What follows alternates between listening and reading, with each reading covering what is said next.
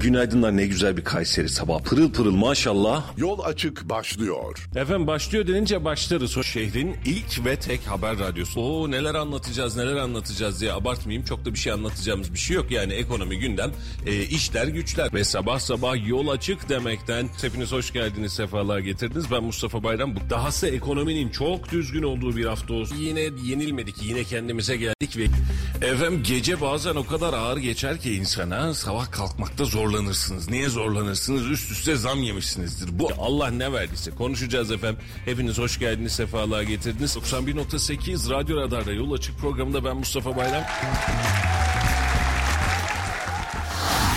Radyo Radar yol açık başlıyor. Efendim hayırlı sabahlar ve günaydınlar diliyoruz. Hepiniz hoş geldiniz, sefalar getirdiniz. Bölgenin tek haber radyosundan ve Kayseri'nin en çok dinlenen sabah programından hepinize günaydınlar olsun. Bugün de saat 9'a kadar dünü günü memleketi olanı biteni sizlerle beraber konuşmaya devam edeceğiz. Programın programımızda Halil İbrahim Öztürk ve Ahmet Billor bizlerle birlikte olacak. Ee, yaşlılar hoş geldiniz. Günaydın. Genç arkadaş hoş bulduk. Teşekkür Günaydın. ederim. Ya iki tane bir EYT'li e, adayı bir tane de EYT'ye yakın iki kişiyle yayın yapınca öyle oluyor. Benim EYT'yi 10 günle kaçırınca benim daha 10 yılım var. Ben bayağı bir 10 yıl kadar daha emekli olmayacağım için size göre yaşlı kabul 10 edeceğim. gün için 10 yıl. 10 gün için 11 yıl hatta şu an itibariyle. Ya hepimize hayırlı olsun. Efendim memlekette neler oluyor diye başlayacağız. EYT bir başka problem. Bugün de aslında bunu konuşacağız. Çıktığı günden bu tarafa Aralık ayında ilan etmiştik. E, meclise gelecek, geldi, geliyor, geçti, tam geçecek. Aslında tam bitiyordu ve açıkladık araya deprem girdi. Açıkladıktan sonra da şu an SGK'daki personeller, SGK'daki çalışan kardeşlerimiz sağ olsun gece gündüz mesailerine mesai katmaya ve SGK ile alakalı sistemi düzeltmeye, evrak eksiklerini tamamlamaya devam ediyorlar. Hal böyle olunca EYT'li olacak kardeşlerimiz için de bir bekleme süresi söz konusu. Beraberinde başvuru tarihiniz itibariyle aslında maaşınız kesinleşmiş oluyor. Ama işlemlerinizin bitmesi lazım ki o maaşa ulaşın. Umarım Ramazan bayramından önce e, tüm vatandaşlarımız ulaşmış olur da ikramiyelerini ve maaşlarını bayram öncesinde rahat rahat almış olurlar. Onlara da Allah kolaylıklar versin. Ahmet Bey seninki bitemedi hala herhalde. Yok, e, 3 Mart itibariyle başvurumu yaptım. Henüz işlemler sonuçlanmadı. İşlemlerin sonuçlanmasını bekliyoruz. Hadi hayırlısı diyelim. İşlemler sonuçlandıktan sonra da 7500 lira taban maaşla beraber seninki tabana mı geliyor? Yok, Sana taban zam gelmedi. Bir tık üstünde tabanın. Ama sana zam gelmediği Yok, için gelmedi, gelmedi, tabandakilere evet. geldi, diğerlerine gelmedi. O da ayrı bir muamma olarak önümüzdeki günlerde de bol miktarda konuşulacak gibi hatta seçim öncesinde burada da bir hareketlilik bekliyorum işin açıkçası.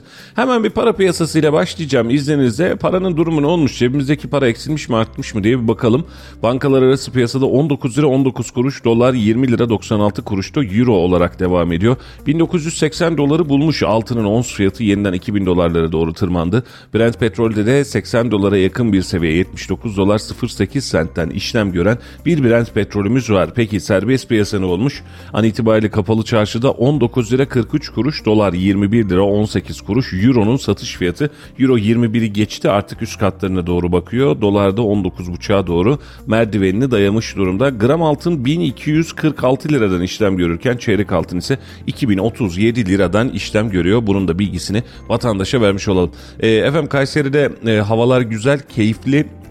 Şöyle ki her ne kadar gece kar yağmış olsa da sabah kalktığımız saatler itibariyle günde bir aydınlanma söz konusu. Muhtemelen bu sıcaklıkla beraber ve bu güneşle beraber kardan bir iz bırakmayacağız ve günü birazcık sıcak birazcık serin geçireceğiz gibi görünüyor. Yağış durumu nedir dostlar? Palas'ta kar vardı ama merkezde yoktu yağmamış. Talas'ta Yağdıysa da, da erimiş. e, kar vardı ama bir taraftan da güneş açmış durumdaydı. Yani Şimdi mevsim itibariyle çılgın adını verdiğimiz sulu kar yağması bekleniyor ama sabahki kar oldukça şeydi, toz halinde, toz kardı. evet Yani- kuru bir kardı. Çok çok kuru bir kardı. Şu an reel olarak hava sıcaklığı eksi 5 derece Talas'ta. Şehir merkezinde de aşağı yukarı aynı ama hissedilen biraz daha farklıdır. Yani Şu an Kayseri merkezde Yağış hissedilen devam eksi- edecek görünüyor mu? eksi- Eksi 8 diyor. Ama Hissedilen. yani Yağış devam edecek görünüyor mu gençler? Yok bugün hava durumuna göre bugün yağış yok yarın yağış yok hatta yarın 13 dereceye çıkacak diyor hava durumu. Pazar günü öğleden sonra bir yağış ihtimali var 17 derece pazartesi salı 21 dereceye kadar çıkacak. Bu gecenin eksi 6 göründüğü, cumartesi gecesinin de eksi 2 göründüğü bir süreç var ama onun sonrasında gece sıcaklıkları da 3, 6, 7, 9 diye devam ediyor. Oradan da birazcık rahatlayacak gibi görünüyoruz.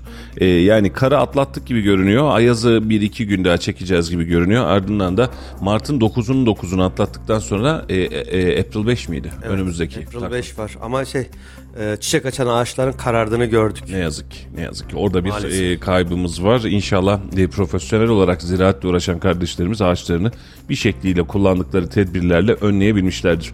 Efendim memleketin ana gündemi bir deprem, iki seçimdi. E, şu an itibariyle bir seçim, iki deprem haline geldi.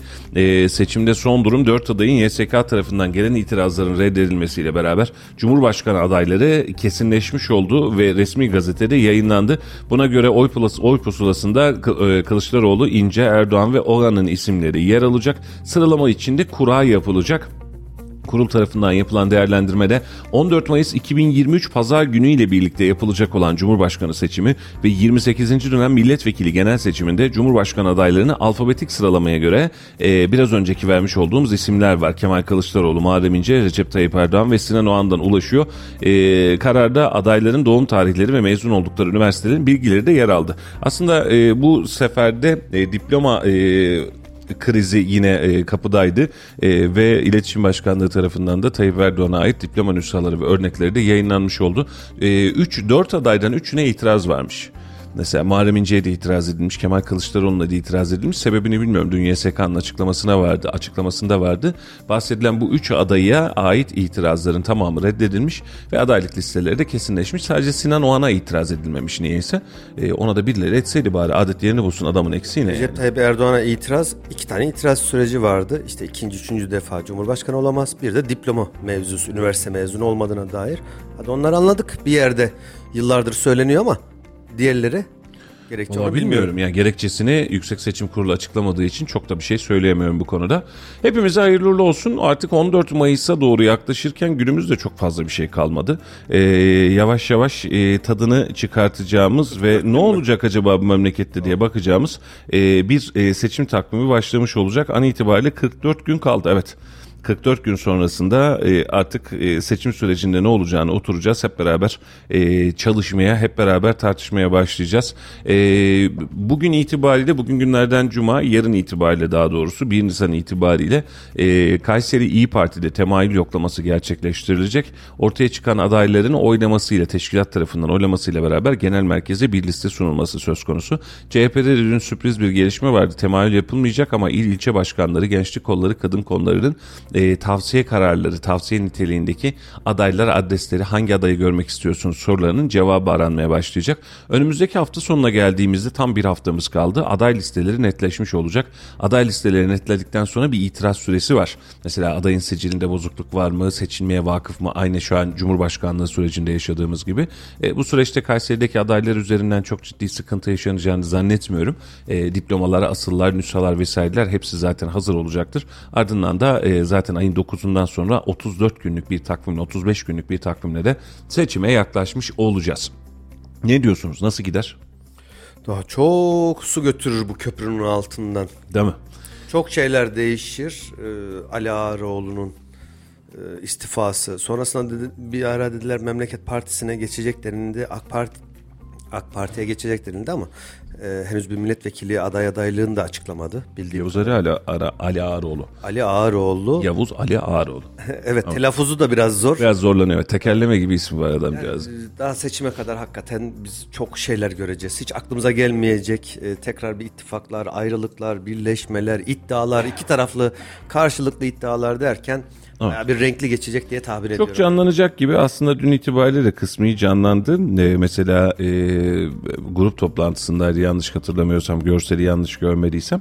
E, Sayın Öztesekin'in yapmış olduğu bir açıklama var. İyi Parti'den kopanların e, istifaların e, AK Parti'ye geçişiyle alakalı bir rozet takma hadisesi vardı. Hatta orada da arada muhabbet oluyor. Ne oluyor? Eriyorlar efendim filan diyor. Dün de e, Twitter üzerinden Dursun Ataş da dahil olmak üzere bir e, cevaplama e, gerçekleştirmiş oldu.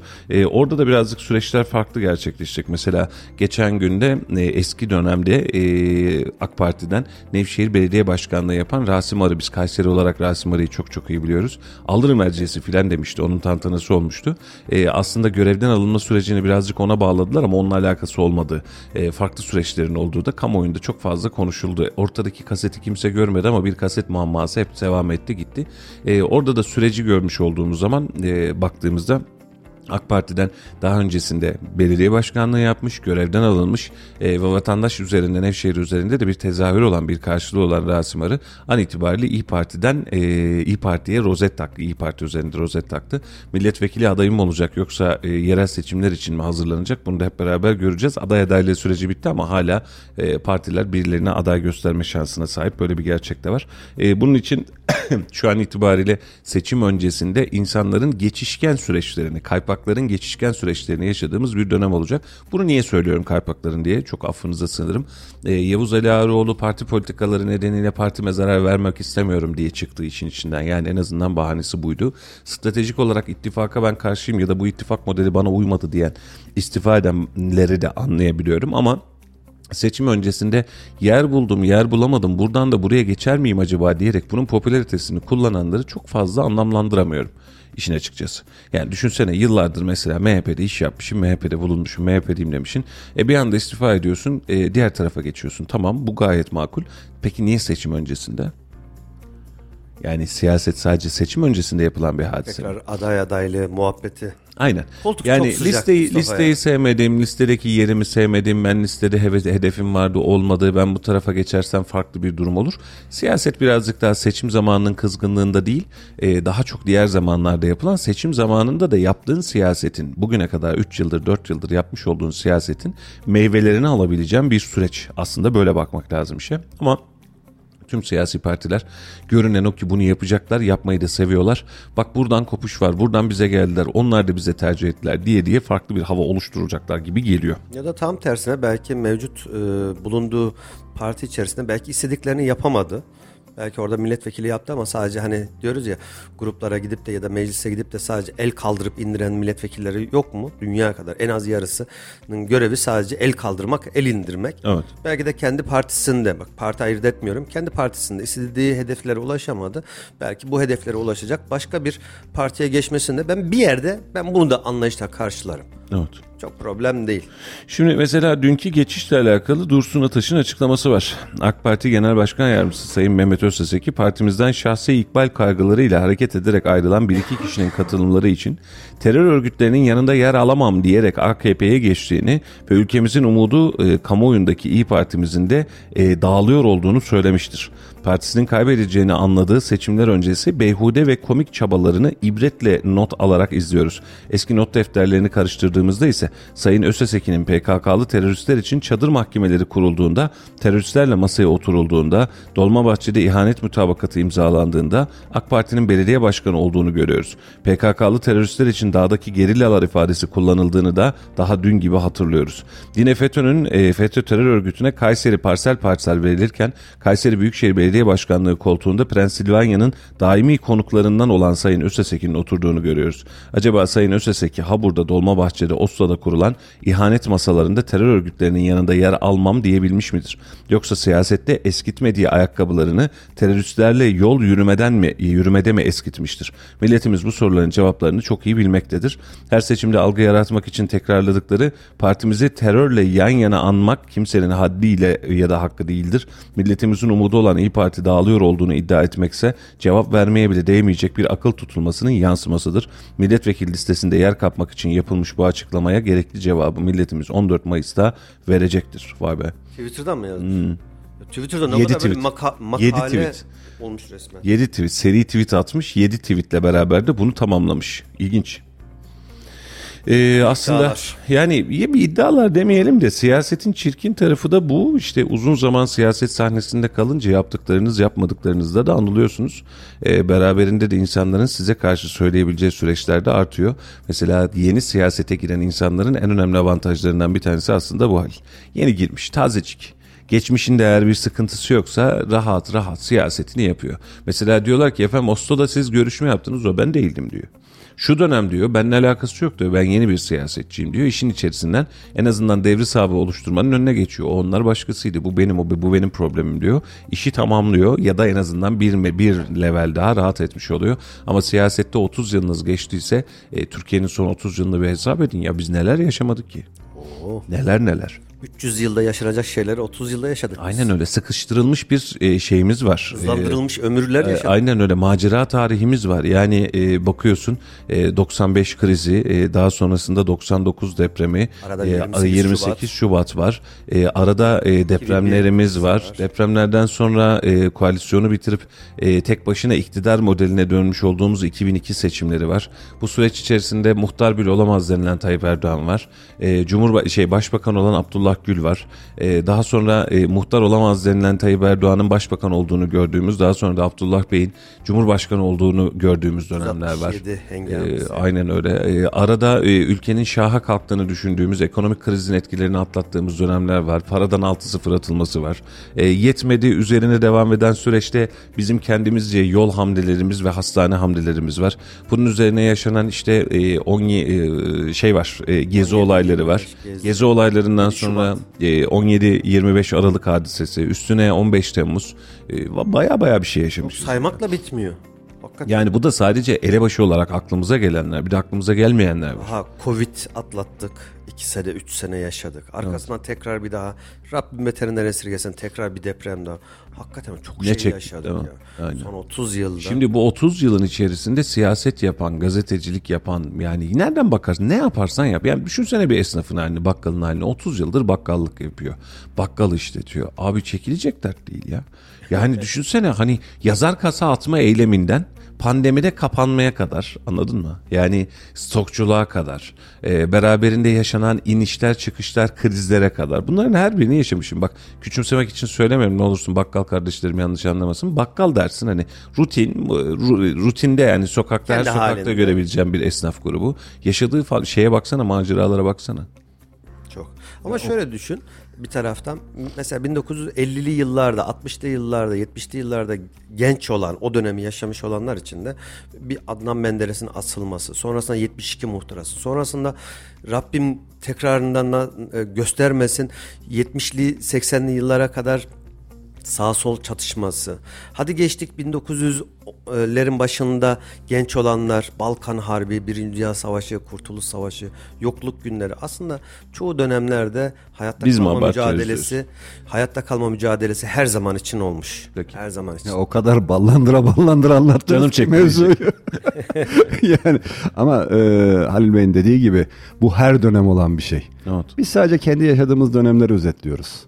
Babalarımızla konuştuğumuz zaman onlar o eskilerden neler neler anlatıyorlar. Yani e, bu tarih boyunca böyle televizyonda filmlerde izliyoruz. Amerikan tarihinde o entrikalar işte dönemlerdeki yaşanan olaylar. Durum var 1930'lu Her yıllarda. yerde, her ülkede, insanın olduğu her yerde zaten bu tür hareketlik, bu tür maceralar hiç bitmiyor maalesef. Evet. Zor zamanları geçirmişiz ama dediğiniz gibi bize özel zor zamanlar değil ama bizim şöyle bir dezavantajımız var. Örnek olarak veriyorum.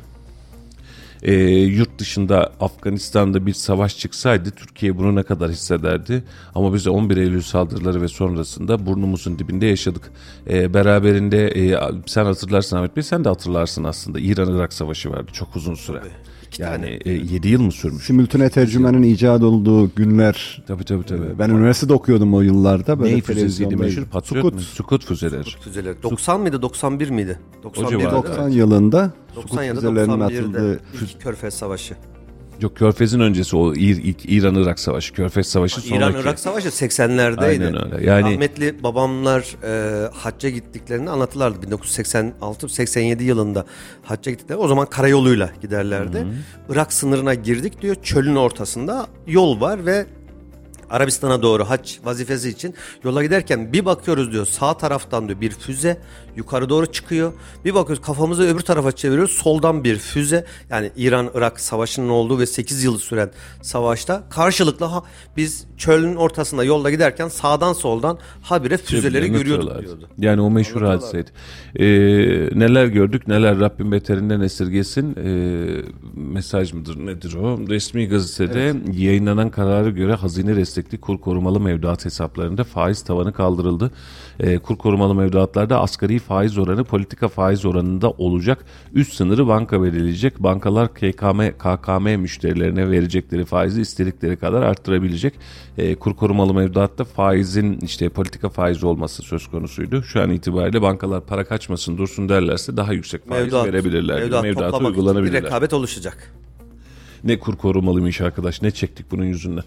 E, Fitch e, rating şirketi Türk bankaları için deprem raporu yayınlamış. Fitch Ratings tüm Türk bankalarına depremin etkilerinin değerlendirildiği raporda afetin vurduğu bölgelerde bankalardaki sınırlı riski olduğunu ve notlarının etkilenmesinin olası görülmediğini belirtmiş. Kurum afetin finansal maliyetinin 100 milyar doları bulabileceğini ve ilk çeyrekte yakın vadeli ekonomik büyümeyi baskılamasının beklendiğini söylemiş. Biz de aynısını bekliyoruz aslına bakarsanız. Böyle bir afetten sonra e, kredi tavanlarımız, kredi limitlerimiz, sanayileşmemiz, üretimimizin böyle çok da rahat edebileceği e, kıvamında değiliz. Bir önemli karar daha var. Aslında önemli karar mı yoksa geçiştirme karar mı bunu da çözebilmiş değilim. Üniversitelerde yüz yüze eğitim 3 Nisan'da başlıyor. YÖK Başkanı Erol Özvar üniversitelerde yüz yüze eğitimin 3 Nisan'da başlayacağını açıkladı. Alınan karara göre isteyen öğrenciler yüz yüze eğitime katılacak. Üniversitelerde devam zorunluluğu aranmayacak demiş. Özvar e, bunları açıklamış. E, 3 Nisan 2023 tarihi itibariyle 2022-2023 eğitim öğretim yılı bahar dönemine mahsus olmak üzere hali hazırda uygulanmakta olan uzaktan öğretim ile birlikte isteyen öğrencilere devam şartı aranmaksızın sınıflarda yüz yüze eğitim verilebilmesine, yüksek öğretim kurumlarının bir dersin hem uzaktan hem öğretim hem de yüz yüze verilebilmesine ilişkin kararları ile ilgili kurullarında alarak gerekli düzenlemelerin e, yapmalarına e, karar verilmiş. Ne diyorsunuz bu üniversitedeki uzaktan eğitim işine gençler? Biraz daha alıştık e, şeyde pandemi sürecinde okulların kapanması, uzaktan eğitim. E, şimdi de deprem nedeniyle yurtlar kullanıldığı için orada e, uzaktan, Uzaktan eğitime eğitim geçildi ama şimdi 3 Nisan'dan itibaren hibrit dediğimiz hem uzaktan hem yakından. Şimdi, Şimdi isteyen gidecek e, ve devam hibrit- zorunluluğu olmayacak. Hibrit modele geçince öğrencilere yurt imkanı sağlanacak mı acaba? İmkanı olan yani şunu diyorlar. isteyen gitsin yüz yüze imkanı olan belki yurtta kalmıyor, e, bekar evinde kalıyor ya da kendi memleketinde üniversite. Yurdu vermiyoruz okuyor. yani kısaca. Yurt yurt yok. Yurt yok. Yurtlarda şu an depremzedeler kalıyor. Bir süre daha devam edecekler onlar. E, belki kendi imkanlarıyla kendi belki kiralık evlerde yaşayanlar, belki özel yurtlarda kalanlar ya da kendi memleketinde yaşayanlar, onlar isteyenler gidebilecek. Devam zorunluluğu yok. İsteyen üniversiteye yüz yüze, isteyen uzaktan eğitim devam. Uzaktan eğitimin sınavları şu dün akşam yaşadığımız e, Mert'in yaşadığı sınav gibi ise vay halimize ben başka hiçbir şey söylemiyorum. Ya sınav yapıyorlar ben dedim herhalde hani online uzaktan sınav var dedi. Yandaki bilgisayarı açabilir miyim dedi. Aç dedim açtı bir baktım yazılımla alakalı bilgiş, bilişim yazılım sınavı. Soruları sen cevapladın o zaman. Yarısını ben cevapladım. Aa dedim bunlar benim bildiğim konular. Yani e, yazılımcı olduğum için geçmişte e, Delphi kodlar oradaki bütün şeyler e, yanımızda Melih telefonla soruların internetten Çok da isim verme çocukların mezuniyetini yakacaksın dur. ya form doldurur gibi ya internetten bir yerde form doldurur gibi yani anket dolduruyorsun ya bazen geliyor işte oradan buradan şu, şu anketi cevaplar mısınız? Oradaki sorular gibi cevapladı. E geçtin 100 aldın.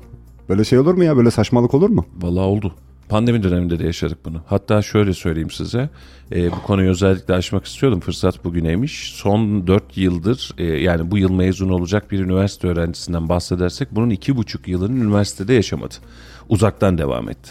Ve şu an itibariyle baktığımızda e, hadi bakalım e, üniversiteye dönebilirsiniz. Halil'in söylediği gibi hibrit eğitim modeli. Peki nereye eğitileceğiz abi? Mesela yurdum yok karşımda e, okula gelmesen de olur evladım ne gerek var diyen bir sistem var. E, beni okula gelmemek için zorluyor. Şimdi Kayseri'deki öğrenci Kayseri'deki herhangi bir üniversitede eğitim gördüğünü düşün. Okula gideyim ya. Yüz yüze de göreyim der mi?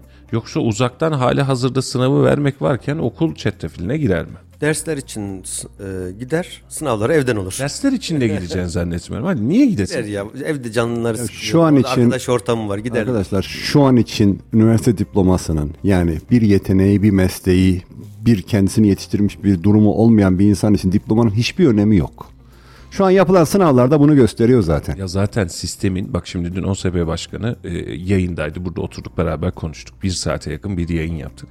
E, memlekette istihdam problemi var ve istihdam problemimizin en önemli meselesi OSB'ye dahil olmak üzere gelen arkadaşlarımızın iş başvurusu için gelen arkadaşlarımızın temelde masa başı iş istemesi. Şimdi dün e, Sayın Mehmet Yalçın'a da sorduğum zaman o da aynı noktaya geliyor. Diyor ki hiç kimse beden işçisi olmak istemiyor. Bedenen çalışmak istemiyor. Peki ne yapmak istiyor? Masa başında iş yapmak istiyor. Peki sebep ne? E, kendisi de söylüyor. Yani şimdi vatandaşı çocuğa e, ve gerçekten stratejik olarak yaptığımız hatalardan bir tanesi. E, bunu bir hizmet olarak yaptılar. Bak işleri güçleri rast gelsin. Bunu art niyetle yaptıklarını düşünmüyorum ama memlekette e, belli bir miktarda üniversite varken şu an üniversitesi olmayan il yok. Kayseri'de 5 tane üniversitemiz var. Şimdi 5 tane üniversitede sen mezunlar veriyorsun, çocuklar yetiştiriyorsun. Peki bunun iş dünyasındaki yeri nedir diye bir planlama yapıyor muyuz? Hayır yapmıyoruz. Üniversitelerin niteliğini yükseltmek yerine üniversiteleri lise kıvamına getirdik mi? Getirdik. E son iki buçuk yıldır bu çocukları yüz yüze eğitime almakta zorlanıyoruz. Ahmet Bey'in biraz önceki söylediğini pandemi döneminde çok fazla yaşadı çocuklar gençler. Uzaktan eğitim, uzaktan sınav, uzaktan her şey. Şimdi sen diyorsun ya çocuklar arkadaşlarıyla ortam yapmak için okula giderler. Evet gidiyorlar da ortamı derste yapamadıkları için kafeler boş durmuyor. Yani çocukların öyle bir derste gözü yok. Bunlar genç kardeşim yani kanı dikine akıyor zaten. Ve biz bunun adına üniversite eğitim verdik. Ve e, her yıl milyonlarca insanı sınava aldık. Her yıl yüz binlerce insanı üniversitelere öğrenci olarak kabul ettik. Ve bugün e, gelinen noktada üniversite öğrencimiz bol, üniversite mezunumuz bol, işsizliğimiz tavan. Ve şu an bahsettiğimiz işte şu an kaçtı? 10 küsür müydü? 10.4 müydü en son işsizlik oranı? O civardaydı herhalde. %10'luk bir işsizlik oranımız var. Bunun çok yoğun bir kısmını herhalde üniversite mezunları kapsıyor. Genç işsizler yüzde 25 civarında. İşte o şimdi yüzde 10 dediğin toplam kadını erkeği iş arama ihtiyacı içinde olanlar yüzde 10. Toplamı. Çalışmayanların oranı değil. Çalışmak isteyip de iş bulamayanlar. Evet. Ama gençlere baktığın zaman işte 18-30 yaş arası baz aldın bu oran yüzde 25.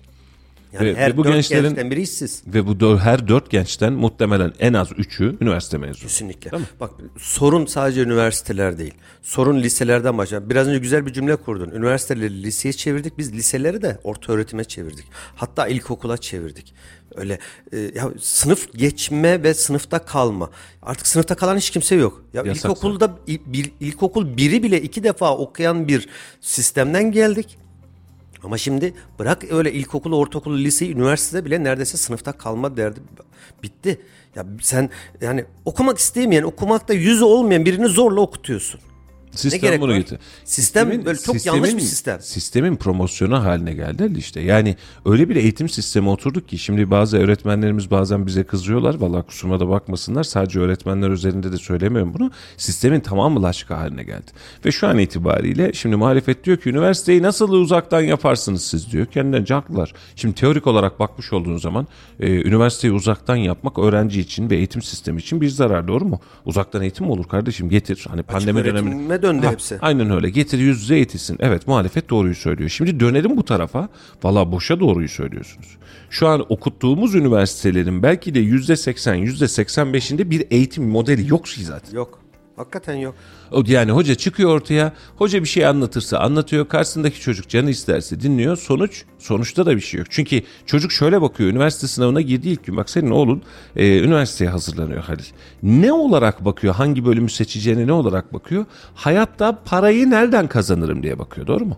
Tabii. Yani benim idealim bu. Ben atıyorum tarih, dil tarih okumak istiyorum. Ben filoloji okumak istiyorum. Ben arkeoloji okumak istiyorum filan diyor mu? Yok. Gençler en az %90'ı bu söylediğin gibi düşünüyor. Aynen. En az %90 insanı. Hepsinin ben, temelinde en iyi parayı nereden kazanırım? Hayatta bir, nasıl bir, O var. İki ya ben olduğu kadar dersime çalışayım. Gelen puanıma göre de hele bir bakarız. Aynen öyle. Sadece okumuş olmak için okuyorlar. Bir kere her ilde üniversite olması. Geçtik her ile artık neredeyse her ilçede bir üniversite olmaya başladı. Artık bir kere bir üniversite sayılarını düşürmek lazım. Kontenjanı düşürmek lazım. Üniversite sınavına girmek bu kadar kolay olmamalı. İki tane soru çözüp de dört yıllık bir fakülte kazanılmamalı. Aynen. E, sonrasında geldik bu tarafa. E, Liselerde, liselerde de bütün liseler Anadolu Lisesi oluyor. Bizim zamanımızda yani bizim zamanımız derken bundan 30 yıl 40 yıl öncesinde Anadolu Lisesi dediğin zaman üst düzey bir eğitim kalitesi olan bir okul anlaşılırdı. Fen Lisesi ve Anadolu Lisesi'nde Tabii ki. sınırlı sayıda insan alırdı. Tabii ki şimdi bütün liseler Anadolu Lisesi. Eğitim, eğitim yok. Bir taraftan bir bakıyorsun meslek liseleri tamam şimdi sayısal anlamda bakıyorsun 30 yıl önce atıyorum rakamlar 300 tane meslek lisesi varmış bugün 700 tane meslek lisesi. İyi güzel tamam. Ama sen 30 sene önce 50 milyon nüfusun vardı bugün 85 milyon nüfusun var. Evet. Yüzdesel oranda o zaman senin gençlerin sayısı atıyorum örnek veriyorum 5 milyondu şimdi 15 milyon. Bir de o zaman Halil şimdi e, hepiniz hatırlarsınız bir insanın okul mezunu olmasına gerek yoktu sanayide usta olması için. Doğru mu? Esnaf Alaylı. olması, bak esnaf olması için bir okul mezuniyetine ihtiyacın yoktu. Yani çıkardın ilkokul işte e, okuma yazmayı biliyor musun? Biliyorsun. Saymayı biliyor musun? Toplamayı çıkarmayı biliyor musun? O yeter. Biliyorsun tamam. E, hadi ne yaptık? Baktık çocuğun da çok okumakta gözü yok. Hadi verirsin ya da duruma göre ya. Yani ilkokulda e, benim orta ilkokul arkadaşlarım vardı. Çok çok iyi biliyorum. İlkokulda beraberdik. Bak e, bizim Yılmaz vardı. E, kulakları çınlasın. Arada bir de dinler bizi. E, biz ilkokul 3'te 4'te okuldan çıkar. Acaba ne yapsak hafta sonu filan. Hani hafta sonu da o zaman okuldan yani okul, ilkokul çocuğusun ne yapacaksın? Piknik yaparsın arkadaşlarına filan. Yılmaz giderdi. E, eski İmam Hatip'in arkasında bir tane fırın vardı. O fırından giderdi simit alırdı. Sokakta simit satardı. Ve hafta sonu çalıştığıyla da evini geçindirirdi. Ne kadar güzel. Bak şimdi e, bazı insanlar bu dönemde biz şöyle hep şöyle gördük. Yani okutalım efendim ceketi. Yok bazı insanlarda da o çocuklar okuyarak ve beraberinde çalışarak bir hayat kurmaya çalıştılar. Öyle iki üç tane arkadaşım vardı benim. Kayseri'de muhteşem ötesi bir cümle vardır. Bazıları dalga geçiyor ama benim için inanılmaz güzel bir cümle. Ne derler Kayseriler için? Kayserili kafası çalışan okulunu sanayi çocuğu sanayiye kafası çalışmayan okumaya gönderdiği bir cümle var değil mi? Bak dalga geçtiğimiz cümle o kadar güzel bir cümle ki ben üniversiteyi okudum. Güzel de bir üniversite okudum. Güzel de bir bölüm bitirdim. İş hayatına atıldım. Türkiye'nin en büyük şirketlerinde çalıştım. Tamamı ilkokul mezunuydu patronlarımın. Türkiye'nin en zengin insanlarıydı bunlar. İşte üniversitelerimiz bize şunu da veriyor eğitim sistemimiz. Aslında tüm dünyada da var aynısı biliyorsun. Öğrenilmiş bir çaresizlik de veriyor.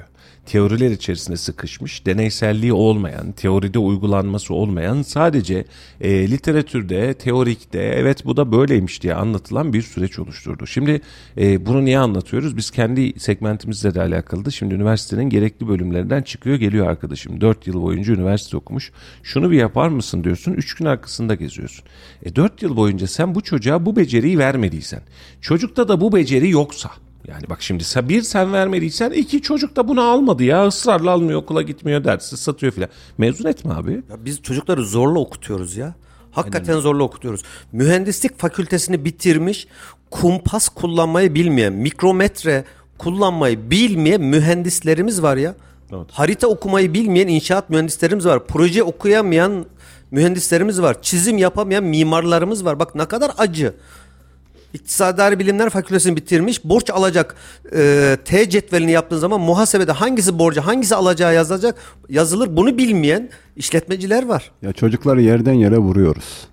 Niye? Ya- Üniversite mezunu cahiller ordusu var önümüzde. Evet. Biz gençlere bunu, bunu onlara kim sisteme. sundu? Bunu onlara kim sundu?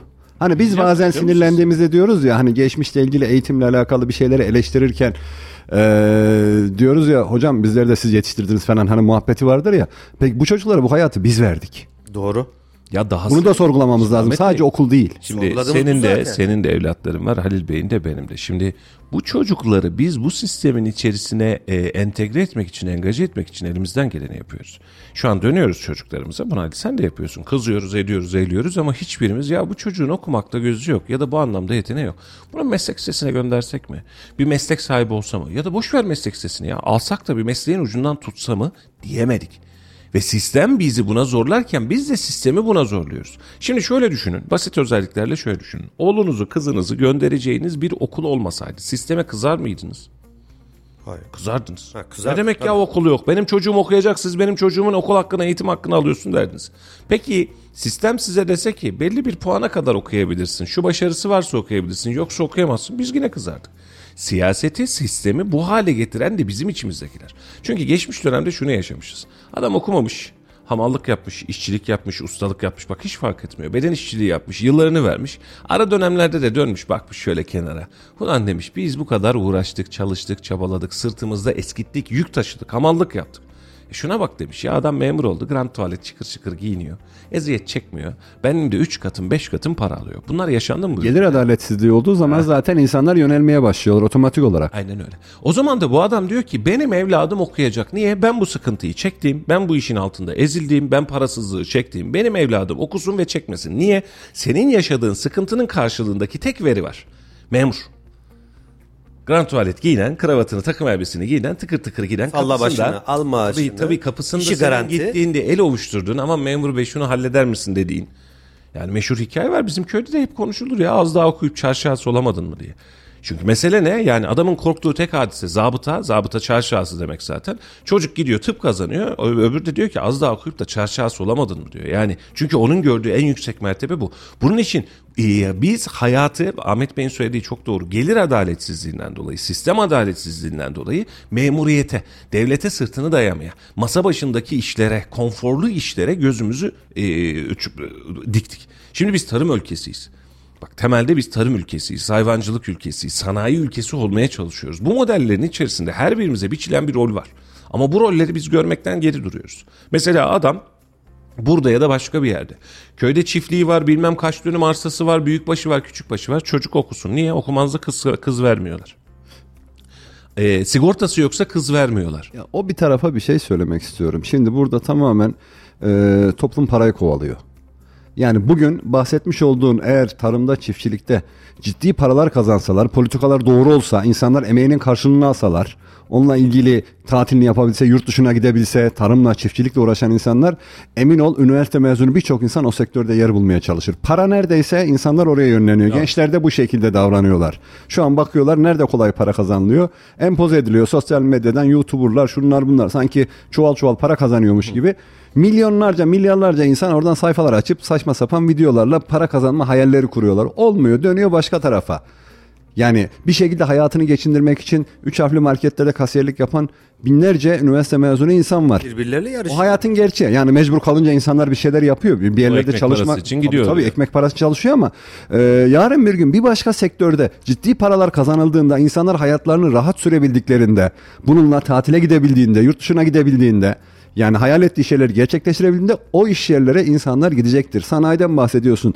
Bugün sanayide çalışılan iş yerlerinde e, çalışan insanlar iyi gelire sahip olsalar ya da para kazanmaya başlasalar bu kazandıkları paralarla rahat yaşamaya başlasalar emin ol kişiler yani gençler ne mezun olursa olsun orada çalışmak isteyecektir. Ahmet Bey. Parayı Sistemi, kovalayacaktır. sistemi o zaman şöyle düşünelim. Yani biz sistemi baştan aşağı e, gerçekten ülkenin geleceği için ve önümüzdeki yüzyıl için hani Türkiye yüzyılı diyoruz ya. Hani gerçekten Türkiye'nin yüzyılı bu AK Parti'nin sloganı falan değil. Türkiye Cumhuriyet tarihinin 100. yılı bu yıl.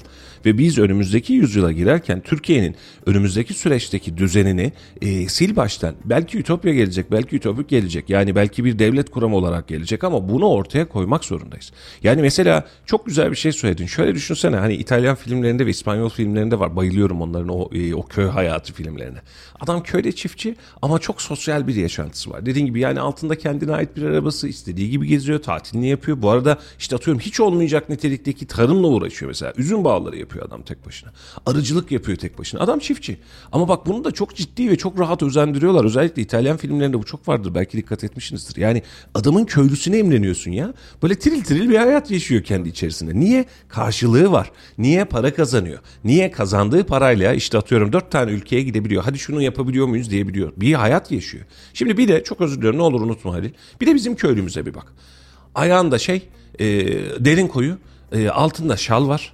Yani üstü başı ha- tabiri caizse çok özür diliyorum hayvan pisliği içerisinde hayvana bakıyorsa e, niteliğimiz bu. Bir e, taştan yığma bir ahır içerisinde hayvan hayvan hastalanınca ne yapacağım veterinere bu parayı kim verecek diyen bir yaşam. Şimdi bizim köylümüze adam imrenir mi ya? Yanlış anlamasın köylülerimiz yani ben de köylü çocuğum ama bizim köylümüze insanları imrendirecek hiçbir taraf bırakmamışız ki. Bizim çiftçimize bir bak. Şimdi mesela pancar çiftçisi para kazanıyor diyoruz. Pancar çiftçisi 2 yıl 3 yıldır para kazanıyor. Onun öncesinde pancar çiftçisi dibe buldu. Ve birçok insan ben pancar ekmeyeceğim demeye başladı. Sıkıntıya bakıyorsun, toza toprağa bakıyorsun, e, mahsuldeki zarara bakıyorsun, koordinasyonsuz hale bakıyorsun. E ne ekeceğiz? E, pancar ekmiyorsak ayçiçeği ekelim. Hadi onu ekmiyorsak bunu ekelim. Kazandı mı pancar çiftçisi? Para kazandı. Ama hayatını normalleştirdik mi bu adamın? Hani ideal bir hayat seviyesine getirdik mi? Hayır. Doğalgazını daha yeni veriyoruz köylerin içerileri. Doğru mu? Yani kömür yakacak, odun yakacak. Tamam bu da yetmedi. Ekonomik imkanlar belli bir seviyede. Adam köye bir tane ev yaptıysa, oğlunu kızını evlendirdiyse tamam benden alası yok diyor. Şimdi Amerika'da yapılan bir araştırmada en saygın meslekler arasında. Birinci sırada yüzde 86 oranla doktorluk. Tabii herhalde bu Evet. tüm dünyada geçerlidir herhalde. Evet. Doktorluk en saygın. Aynı orana sahip yüzde 86 oranında ikinci meslek grubu nedir biliyor musunuz? Çiftçilik. Amerika Birleşik Devletleri'nde 350 milyon kişinin yaşadığı ülkede ülkede. en saygın meslekler e, doktorlukla çiftçilik eşit oranda.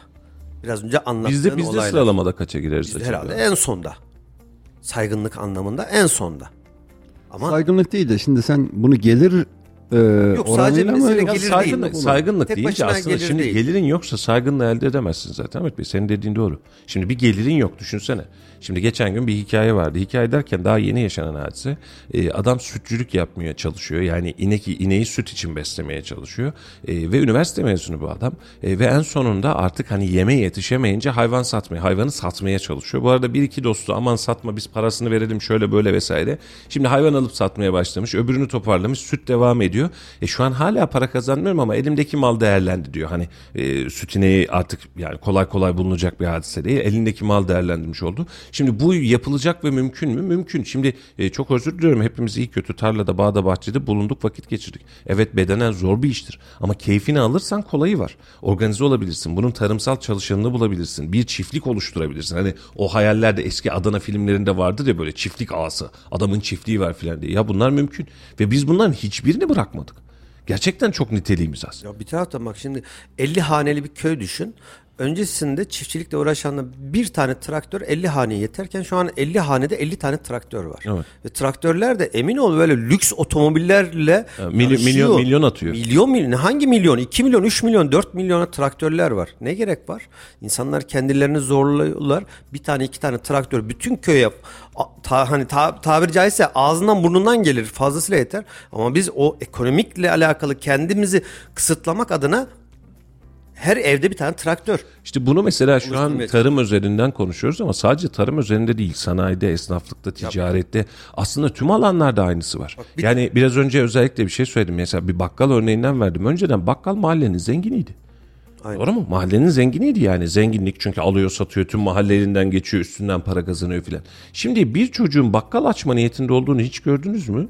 Mümkün değil. Market açma derdi o bile mümkün değil. Bak onu onu da yedik. Peki bu çocuğa önüne koyabileceğimiz ufukta ne var? Ve bak şu an hepimizin çocukları var e, sevgili dostlar. Yani e, bakıyorsun çocuklara diyorsun ki ne olmak istiyorsun? Bilmiyorum ki diyor. Evet. Bilmiyorum ki.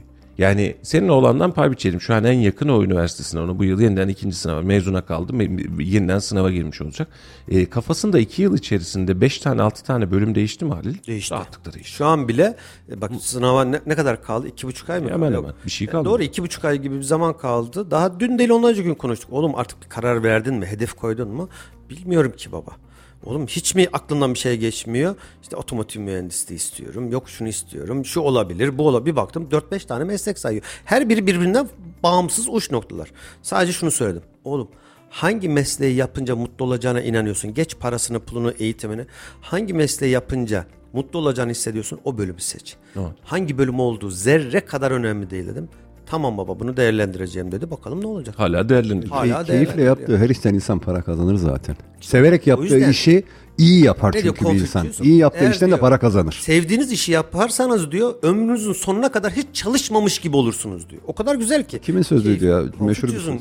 Confucius'un Ya bir de burada şu hadise de var. Şimdi mesela çok iyi bir üniversitenin mühendislik fakültesine gittin. Hangisi şu an Türkiye'nin en iyi mühendislik fakültesi üniversitesi? Atıyorum ODTÜ. ODTÜ diyelim, İTÜ diyelim. ODTÜ'ye gittin. Mühendislik fakültesini kazandın. Süper enekledin.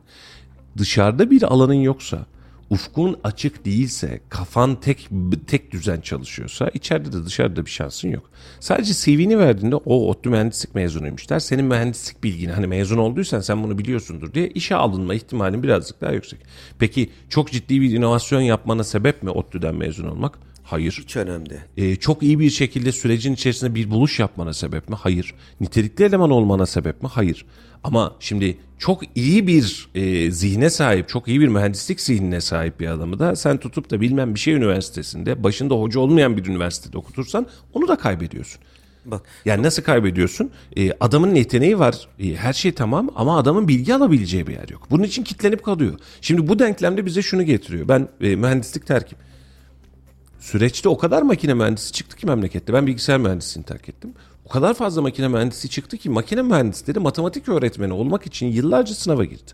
Yetmedi. Doğalgaz tesisatları ilk çıkınca makine mühendisinin onayı gerektirdiği için makine mühendisleri diplomalarını kiralamaya başladı. Hala da var. Şimdi tabii ki canım. Şimdi bakıyorsun makine mühendisi. Abi bak mühendis ya. kağıt Mühendis. mühendisleri de aynı. Eczacılar da aynı.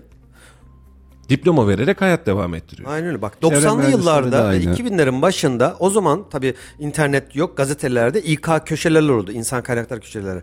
Orada yazardı bak sayardı. İşte ODTÜ, İTÜ, Boğaziçi bilmem ne 9 Eylül üniversitelerinden mezun olma birinci sırada. Şu üniversitelerden şu bölümlerinden mezun diye yazardı.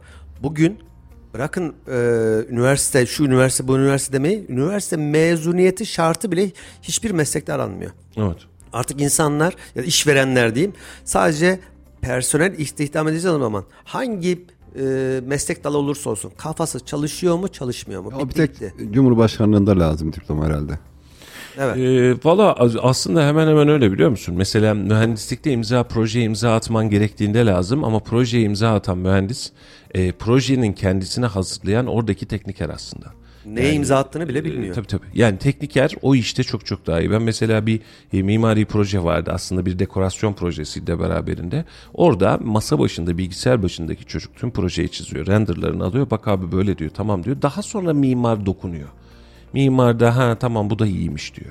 Şimdi bunu her her tüm mimarlar için söylemiyorum bu yanlış anlaşılmasın ama niteliğimizi ne hale getirdiğimiz memleketi ne hale getirdiğimizle de alakalı. Bak önemli bir noktadan çıktık. Yani para için eğitim alan bir sistem bizi beraberinde niteliksiz e, title'ı olan yani ismi olan ama beraberinde niteliği olmayan, becerisi olmayan e, binlerce, yüz binlerce gençle karşı karşıya bıraktı. Ve şu dakika itibariyle biz e, beden işçisi olarak çalışılabilecek, ustabaşı olarak çalışabilecek, kaynak yapabilecek, işte tarım yapabilecek, tarımı nitelikli hale getirebilecek hiç kimseyi yerinde bulamıyoruz. Çocuklar arıyoruz, mesela gençler arıyoruz yetiştirelim mi diye. Gençleri nerede bulabiliyoruz? Lisede, üniversitede. Peki bu çocuklar üniversite bittikten sonra bunu siz de biliyorsunuz, ben de biliyorum. Bunun aksine iddia etmek çok anlamsız olur. Üniversiteyi 4 yıl bitirmiş bir genci elinize aldığınızda eğme kabiliyetiniz çok az. Bitmiş o iş. Bu memleketin e, temeline atılmış dinamit olan en büyük unsur 12 yıllık zorunlu eğitim. 12 yıllık zorunlu eğitim kadar saçma bir eğitim modeli yok. Eski sistem ilkokul mezunu okuyan zaten okur.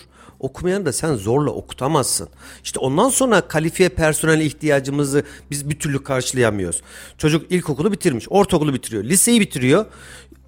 Sonra hadi üniversite me- mezun olman lazım diye biz bunu Ya bu şartlar onu getiriyoruz. 12 yıl okumuşsun 12 yıldan sonra üniversite kazanmayacaksam niye okudum der insanlar. Mustafa sonra bu çocuk mezun oluyor 22-23 yaşında mezun oluyor önünde bir de askerlik var bir senede askerlik için diyor 24-25 yaşında. Sen bu çocuğa hangi mesleği öğretebileceksin? İşte, e, tam Boya da- kaportacı olabilir mi? Olamaz. Motorcu da olabilir mi? Olamaz. kastettiğim o zaten. Elektrikçi Hayır. olabilir mi? Olamaz. Şimdi biz üniversite mezunu bir genci bırak başka bir ustalıkla eğitmeyi kendi okuduğu bölümle alakalı eğitemiyoruz. Aynen. Şimdi bak e, üniversite mezunu atıyorum makine mühendisi olarak bitirmiş bir adam ben kabortacı yapmayı kendime zul görürüm.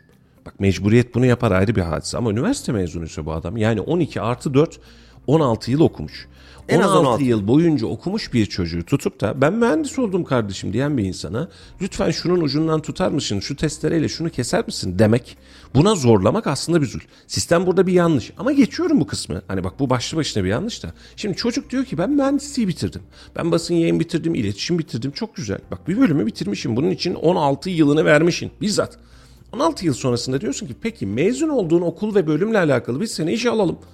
Mühendisim diyorsun mühendis olarak işe alalım. İşletme mezunuyum, işletme mezunuyum diyorsun. Gel bu konuda seni işe alalım. İktisat mezunuyum, gel bizim iktisadımızı düzelt. E sen bunu yaşadın, alalım. Basın yayın mezunuyum, iletişim mezunuyum. Gel kardeşim. Eline kamerayı veriyorsun iletişim mezununun.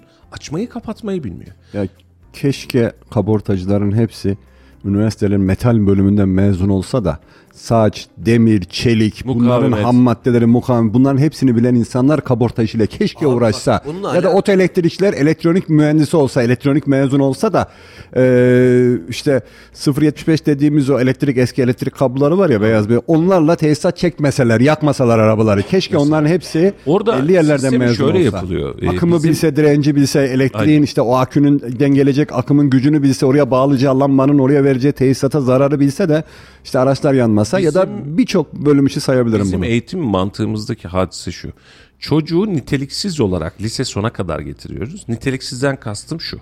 Coğrafyayı, matematiği, geometriyi, trigonometriyi vesaireyi biliyor ama mesleki bir yeterlilik yok. Sadece biliyor. Daha sonrasında bir üniversite kazandırıyoruz. Üniversitede de nitelik vermiyoruz. Ben bilgisayar mühendisliği birinci sınıftayım. Şimdi o zamanki matematik dersine giren bir hocamız var.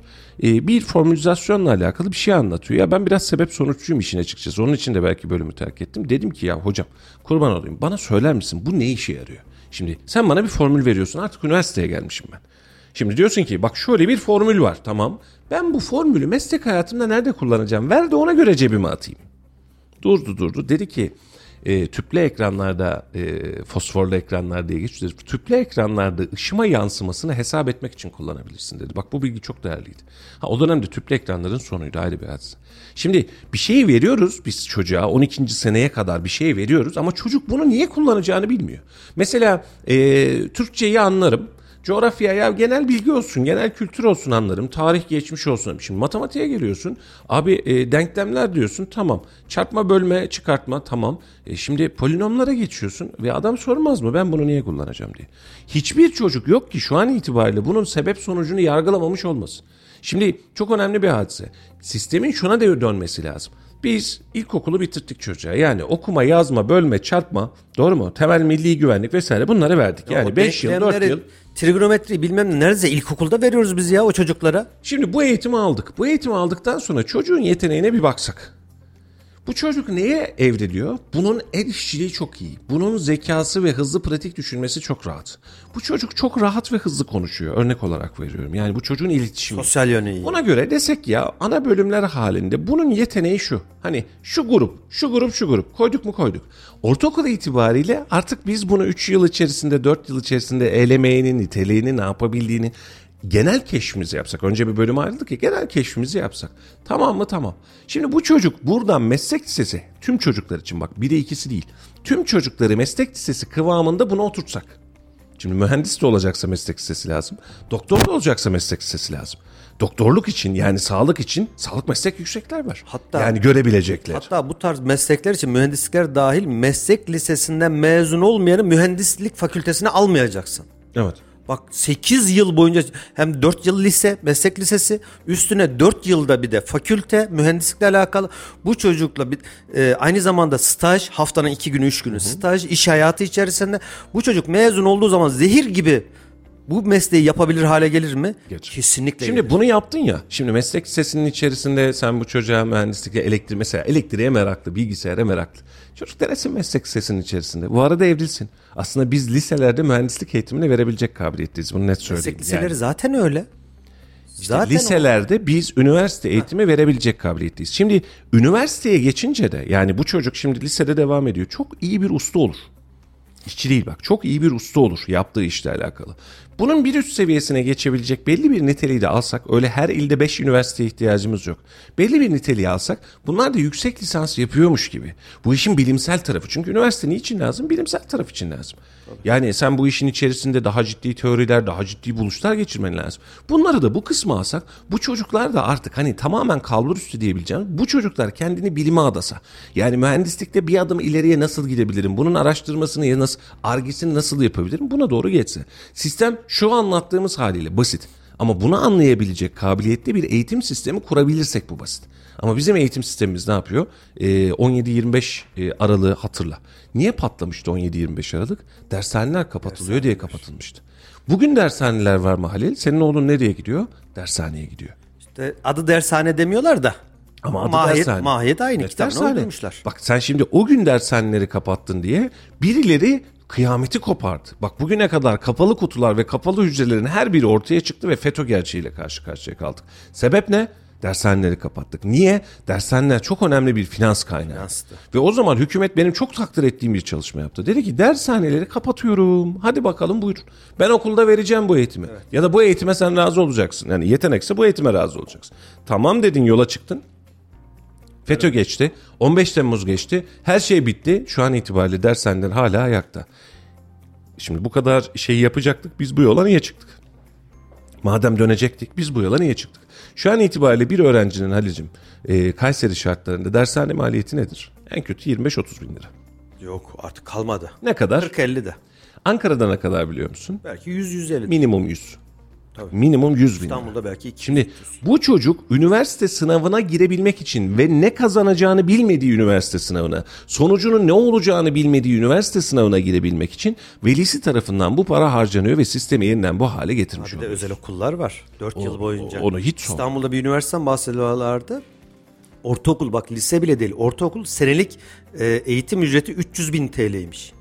Ya 4 sene ortaokul, 4 sene e, lise, 8 yıl, 8 çarpı 3, 2 milyon 400 bin lira cebinin harçlığı diğerleri hariç 2,5 milyon lira sen ortaokul ve lise için veriyorsun. Ya o parayı hiç verme. Koy bankaya çocuk ayda 20-30 bin lira para kazanır. Hiçbir şey yapma. O parayı biriktir çocuğa iş yeri aç. Kocaman market açarsın. Dostlar insanlara gelir kazanç vermediğiniz sürece yani hangi mesleği seçerse seçsin insanlar paranın peşinde biraz önce söylediğim şey var.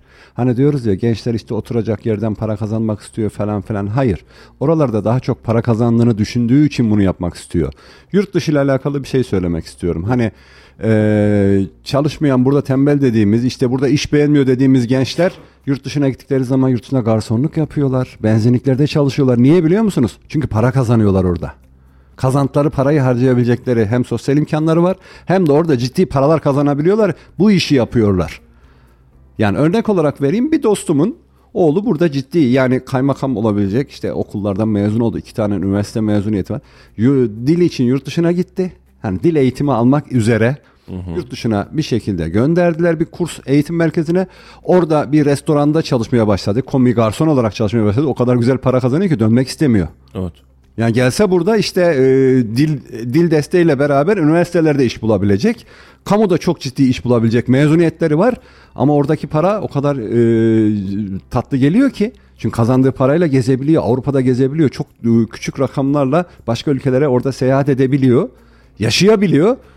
Ne Yaşıyorlar oldu bu şimdi hayatı. hani yurt dışına gidiyor insanlar burada iş beğenmiyor işte onu beğenmiyor. Ya para verirsen beğenir abi. Bu kadar basit. Para, imkan ve hayatla alakalı. Ahmet Bey, şimdi biraz önce güzel bir şeyden çıktık. Çiftçi olabilirsin, burada sıkıntı yok. Hayatı yaşıyorsan, bak hayatı yaşayabiliyorsan, bak ideal hayattan bahsetmiyorum. En son model araçlardan filan bahsetmiyorum. Keyifli, mutlu, huzurlu ve itibarı olan bir hayat yaşayabiliyorsan no problem. Sıkıntımız yok. Ama sen bu hayatı yaşayamıyorsan, hayatın içerisine giremiyorsan, seni insanlar hakir görüyorsa, seni insan işte hep konuştuğumuz hadise basit. Sana kız vermiyorsa, yani sen bunu yapamazsın diyorsa, sen geldiğinde yüzüne bakmıyorsa, senin kazandığın paranın da bir anlamı yok. Mesela şöyle düşünelim. Üç kağıtçılar memleketin en itibarlı kişileri olmalıydı. Parayı çok kazanırlar ama değiller. Yani bu böyle bir denge. E sen bu bu işin içerisinde güzel, ideal, para kazanabilecek ve niteliği olan, itibarı olan bir süreç oluşturacaksın ki insanlar bu mesleğe tercih etsin. Şimdi gazetecilik, ulusalda baktığın zaman ekran önünde olmak adına her şey çok güzel ama sen memlekette gazeteciyim diyen adama, çocuğa parasını vermezsen, para kazandıramazsan, kendine bununla alakalı bir ufuk kuramazsa sonra şikayetlenirsin. Niye memleketten gazeteci çıkmıyor acaba diye. Niye çıksın? Söyler misin niye Çok meslek dalında bu söylediğin geçerli aslında. Aynen öyle. Yani bunun için para kazanmak beraberinde itibarı olmak. Ama ikisi de birbirine denk gidiyor. Yani çok para kazandın ama itibarın yok. Yapmıyorsun zaten o işi. Hiç para kazanmıyorsun ama itibarın çok. Yapmıyorsun o işi. Bizim rahmetli Şems abinin söylediği her yerde söylerim. Yo, evlat derdi gazetecilik enteresan bir şey. Nedir abi derdim. Derdi ki ya e, akşam valiyle belediye başkanıyla okey oynarsın. Bak makama bak yani. Şimdi vali belediye başkanı kankan bildiğin okey oynuyorsun. Sonra oradan çıkarsın eve yürüyerek gidersin derdi. Bu meslek bu hale gelirken ı demeyenler bugün gazeteci niye çıkmıyor acaba diye konuşuyor. Niye çıksın? Yerel özelinde söylüyorum bunu. Niye çıksın? Hani ulusalda iyi kötü ekranı var, PR'ı var vesairesi var. Tamam anlayabiliyorum ama orada da kişi sayısı 5000 filan değil yani. Toplasam bir elin parmağı 100 tane adam ancak. çıkar. 100 bin tane gazeteci varsa bunun içinde para kazanan 100 kişi. Aynen öyle. Geri kalanlar işin hamallığında. Sistem bu hale geldiğinde de otomatik olarak sistemin mesleğin de itibarı kalmıyor. Evet sen okuyorsun. Sonuç ne yapacaksın? Gazeteci olmak. Kaç para kazanıyor kardeşim? Az daha okuyup çarşafı olamadığına dönüyor iş yani. İşin özü meslek lisesi memleket meselesidir. Meslek liselerini kalifiye haline getireceksin, özendireceksin. İnsanları buna doğru kanalize edeceksin.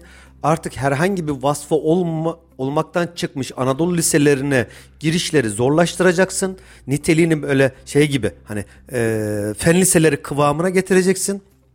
İnsanları meslek liselerine çevireceksin ve de kendi okuduğu meslek lisesi bölümüyle alakalı eğer devam etmek istiyorsa mühendislikle alakalı ya da kendi bölümüyle alakalı fakültede devam etmek istiyorsa teşvik edeceksin ve ondan sonra 23-25 yaşına geldikten sonra usta olarak sen bunu para kazanır hale getirirsin.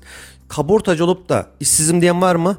Elektrikçi olup işsizim diyen var mı? Motorcu olup da işsizim diyen var mı? Meslek sahibi insanlara işsiz kalmaz. İşsiz kalmadığı gibi çok da güzel para kazanıyorlar abi. Sadece sanayi Açıkçası. için değil. Fırıncı Her ustası yer da için. işsiz kalmaz. Her yer için meslek sahibi olan bir insan işsiz kalmaz. Hiçbir şey yapmıyorsa kendi kendine yapar. Evinde otururken parça başı iş yapar. Boyacı da olsa bak yani hakir gördüğümden değil ne olur yanlış anlaşılmasın ama her biri hayatını devam ettirecek hem de öyle asgari ücret düzeyinde de değil. Güzel paralarla da hayatını idame ettirir. Mesele insanları meslek sahibi yapabilmek. Ha, konu nereye geldi? Dert bu. Önemli olan diploma değil bir meslek sahibi olmak. Büyüklerimiz ne derdi? Mesleğimiz için ben meslek sesi mezunuyum ben de. İşte altın bilezik derler. Hani Tabii. kolunda yapmasan da biz meslek sesine giderken o zaman işte Kayseri Lisesi düz liseye giden insanlar biraz daha hani üst görünür. Kendimizi hakir görmeyelim, kendimizi kötü hissetmeyelim diye ailemiz bize bunu derdi. Oğlum bak gidiyorsun meslek sesi hani orayı şey görme bak bu senin bileğinde altın bileziğin olacak falan derlerdi. O günlerde anlamazdım ben bunu. Hani arkadaşlarımın çoğu işte e, Kadı Burhanlık'tan mezun olmuşuz. Kayseri Lisesi'ne çok giden arkadaşım var. Ya onlar oraya gidiyor. Ben meslek sesi sanki daha düşük bir yere altın bir... O zaman anlamadığım şey şimdi anlıyorum yani. Hiç işsiz kalmadık. Bir gün bile hayatımda ben işsiz kalmadım. Çünkü her zaman işte ama diploma Bir diploma sahibi altın bileziğim vardı çünkü sonuç itibariyle Ya durum bu. sanayide insanlar çırak bulamıyor 12 yıllık eğitimden dolayı. Kalfa bulamıyor. Şimdi çıraklık, kalfalık ve ustalık. E, çırağını bulamıyorsun, kalfanı bulamıyorsun. Ustayı nereden bulacaksın? Nasıl usta olacak bu insanlar? Ona da insanlar seneye doğar doğmaz koşmaya başlamıyor. Sürünüyor, kalkıyor, düşüyor, kalkıyor ama bir şey bir yerden sonra koşuyor. İlginç Meslek bir şey, de böyledir. ilginç bir şey söyleyeyim mi? Artık konu- zamanımızın Evet, sonuna geldik. Ee, kısaca toparlayayım. Ee, halk eğitim merkezleri var biliyorsunuz. Ee, burada çok güzel kurslar veriliyor. Ben de geçen sene işte yarı hobimizden dolayı katıldım bir tane kursa. Birçok üniversite mezunu insan diplomalı meslek sahibi olmak için halk eğitim kurslarına gidiyor. Değil mi? Nokta yani bu kadar. Meslek sahibi olmaya çalışıyorlar. Yaşlı başlı insanlar, belli bir yaşa gelmiş insanlar meslek edinmeye çalışıyorlar. Okul varmış ama meslek vermemiş işte. Sıkıntımız bu. Onun için uzaktan eğitim hayırlı olsun. Ee, isteyenler yakından eğitimden de devam edebilecekmiş ama üniversitenin bu nitelikte olduğu bir yerde yurtta kalsan ne olur, okula gitsen ne olur diye de düşünmeden edemiyor insan. Efendim yoksulluk sınırı 31 bin liraya açtı Ee, ve e, bu yapılan açıklamayla beraber de e, açlık ve yoksulluk sınırındaki dengeyi hep beraber bir kez daha görmüş oluyoruz. Veriler ve açıklamalar da bunu teyitliyor. Ee, biz de bunu sokağa sormuşuz. Yoksulluk sınırı bu kadar oldu ne diyorsunuz diye bakalım sokak neler söylemiş. Ee, haftanın son gününde sizlerle beraberdik efendim. Bugün itibariyle altın piyasası var değil mi Halil Bey? Halil Bey altın piyasasıyla bugün birazdan yeniden sizlerle birlikte olacak. Bu akşam da iftardan sonra İyi Parti'den milletvekili aday adayı Sedat Kılınç'la bir canlı yayınımız olacak. Akşam itibariyle iftardan sonra bu yayınımıza da bekleriz efendim. Şimdilik size veda ediyoruz. Önümüzdeki hafta yol açık aynı saatinde devam edecek. Haftaya yeniden görüşmek üzere. Hoşçakalın. Hoşçakalın. Yok diyenlerin gözü kör kulağı sağırdır. Vatandaş zor durumda. Onu söylemek istiyorum. Hele hele emeklilerin durumu hiç de iyi değil. Biz aslında geçim tabii ki zor. Biz hak etmediğimiz lüksü yaşıyoruz. Ailelere yazık günah çünkü yetişemiyor. Vatanımız olsun yeter ki. Kuru ekmeğe razıyız. Yani yoksulluk sınırı gerçekten yere batmış yani. Ülkemizde yoksulluk sınırı 31 bin TL olarak açıklandı. Siz bu konu hakkında ne düşünüyorsunuz? Yani 5-6 bin lira emekliye para veriliyorsa 31 bin lira 5-6 bin lira komik yani. Açlık sınırı altında yaşıyoruz hepimiz de maalesef rezil bir şekilde. İnşallah kurtulacağız. Ekonomi düzeltilmesi lazım. Yönetim değişmesi lazım. Yeter artık. Fazla oldu. Ülkemiz e, biliyorsunuz milli e, kişi başına düşen milli gelir de ortada. e, Yatırımlar ortada, hükümet ortada, yönet, yönetiliyoruz. Biz tercihleri de biz yaptığımız için her şey ortada. Elimizle kendimiz çiziyoruz kendi başımıza gelenleri. O yüzden bilmiyorum üz- üzüntü verici. Yani gençlik ortada. İnsanlar Avrupa'ya yurt dışına gitmek istiyor. Yani gencecik insanlar ben dahil. Böyle olunca insanlar üzülüyor. Yoksulluk sınırı da haliyle artıyor. Arttıkça da e, insanlar farklı farklı dediğim gibi ülkeyi terk etme e, adına girişimlerde bulunuyor. Üzücü yani çok. Çarşıyı görüyorsunuz değil mi? Millet sa- za- fakir değil mi? Allah devletimize çok versin. Valla hiç iyi düşünmüyorum ben. Çünkü ailelere yazık günah çünkü yetişemiyor. Yani okulu belki de servis tutamıyor yürüyerek götürüyor. Yani bu anneye de yazık, çocuğa da yazık, aileye de yazık. Yani bununla bir çare bulunması lazım. Düşüneceğiz. O çocuk nasıl yürüyecek? O çocuk onlar hesap, hesap etmeli, etmeli yani. Hepimiz onları gündeme getirmeliyiz. Yani şu an dünyada da bunlar hep e, artıyor sürekli. Yani bu 31 bin olması e, çok reel bir rakam değil sonuç itibariyle. Yani biz yaşadığımız hayata bakın. Yani bu yaşadığımız hayatta bunlar e, her zaman olan şeylerdi ve şimdi de oluyor. Yarın da olacak bu. Ama ülke olarak önemli olan birlik ve beraberlik içerisinde olmaktır diyorum ben. Memura verdiği zaman eşitlemesi lazım ama bu şekilde eşitleme olmaz. Neden? Maaşını yükseltme yapanlara 3500 lira gün prim ödemiş. 7500 lira yapıyor maaşını. Ben 12 bin gün prim ödemişsim. Memur emeklisi olarak eee, 8500 lira alıyorum. Bunu yükseltip düzeltmesi lazım, dengelemesi lazım. Evet memura zam verdi ama bu şekilde değil. Bu şekilde olmaz. Öyle bir şey yok. Ee, binaların otoparklarına girilmiyor. Arabalardan, jiplerden. Öyle bir şey yok. inanmıyorum ben. Şimdi ben emekliyim 6 bin lira maaş alıyorum. Nasıl geçineyim? 3 tane çocuk var. Evim var doğrudur ama 3 çocuğun içerisinde emekli maaşı 6 bin lirayla geçim olmaz. Sonradan 2 bin lira daha dediler 8 bin lira lan aman dedik askeri ücrete gidiyor iyi lan dedik falan. Bir baktık bin lira verdiler bu sefer de. Ne oldu? 7 bin lira. Hadi 7500 lira. Toplam olarak diyor 7500 lira vermek istiyorlar. Bunun akabinde geçim derdi yok. Geçen gün dört tane Ramazan ayı geldi. Bizim hanım dedim ki sucuk severdim bir tane alayım dedim. Üç tane sucuk aldım 150 lira para verdim. Yani bir pannak sucuk bak buradasınız görüyorsunuz. Bir pannak 50 lira. Nedir bu ya? Bu ne ya? Yani vatandaş zor durumda onu söylemek istiyorum. Hele hele emeklilerin durumu hiç de iyi değil. Yani asgari ücret iyi değil emeklilerin durumu da hiç de iyi değil. Adam bir de ev kirası biliyorsun ne yapsın ya? En aşağı ev kirası bugün 3 bin lira. Hadi bilemeden gece konduda oturdu 2 bin lira. Aldığı maaş 7500 lira olacak. Tamam. E, Bayramda ikramiye veriyormuş. Ya veriyorsan da şöyle bir yani kurban kesecek derecede bir para ver de millete biraz rahatlasın. Maalesef durum bu. Vallahi bir şey diyeyim mi? Bu böyle gitmez diyorum. Artık eski zihinler var ya kafalar değişmesi lazım. Ben bir milliyetçi olarak şu şu durumu içime sindiremiyorum. Geçiniyoruz yani bilmiyorum Allah'ıma şükürler olsun. Şu an yeterli geliyor bize. Hani ev kendimizin zaten asgari ücret alıyor eşimde. Oğlum da çalışıyor yetiyor yani şu an bize yetiyor. Ülkemizde yoksulluk yok diyorum. Ben de şu an yeşil kartlıyım mesela. Devletle bir alakası yok. Bazıları saçmalıyor. Odun kömür alıyor. O yüzden işte Tayyipçi diye. Hiçbir alakası yok. Tayyip bu de- devletin başından giderse bu devletin sonu çok kötü olur. Şimdi her şey yok diye bir şey yok kızım. Hiçbir şey yok diye. Onu yalan söylüyorlar. Yok da bu insan liseli nerede? Marketler tıklım tıklım dolu. Pahalılık var ama parket, e, marketler dolu. Kasaplar dolu. AVM'ler dolu. Daha ne olacak? Yok diyenlerin gözü kör kulağı sağırdır. Valla vatansızlıktan da kötü değil. Vatanımız olsun yeter ki. Kuru ekmeğe razıyız. Geçiniyoruz. Niye geçiniyoruz? Eşim inşaatçı. Gayet de güzel geçiniyoruz. Yani inşallah Allah onlara nasip etmez. Kılıçdaroğlu'na ve ekibine, HDP'ye. Rabbim Tayyip Erdoğan da başımızdan eksik etmesin. Dünya konjektürüne bakmak lazım. Ülkemizdeki genel duruma baktığımız zaman doğal afetler, iç karışıklıklar, dış güçler, e, ekonomi olarak baktığımız zaman dünya e, hepsi birbirine bağlı. Hepsi bir zincirin halkası. O nedenle de e, yoksulluk derken e, çok şükür yaşıyoruz. E, vatandaşımız iyi kötü kendini idame ettirebiliyor. E, tabii ki daha iyi şartlarda yaşanmak ister, isteriz. Vatandaşımız da ister ama e, bilgili e, olduğumuz zaman hani gündemle, dünyanın e, genel gündemiyle e, biraz daha bu konuda e, hoşgörülü davranırız diye düşünüyorum.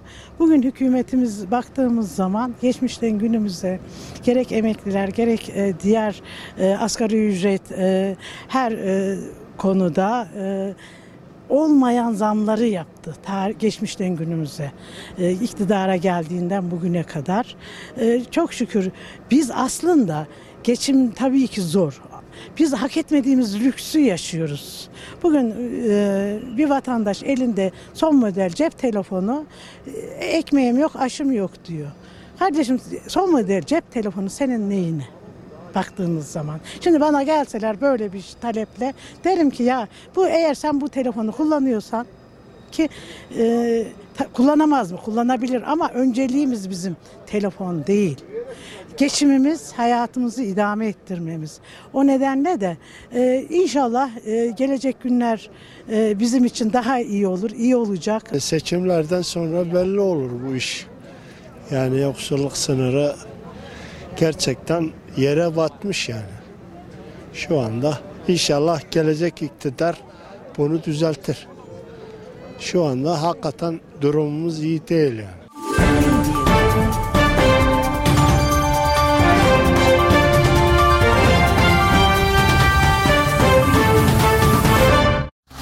Radyo Radar yol açık sona erdi.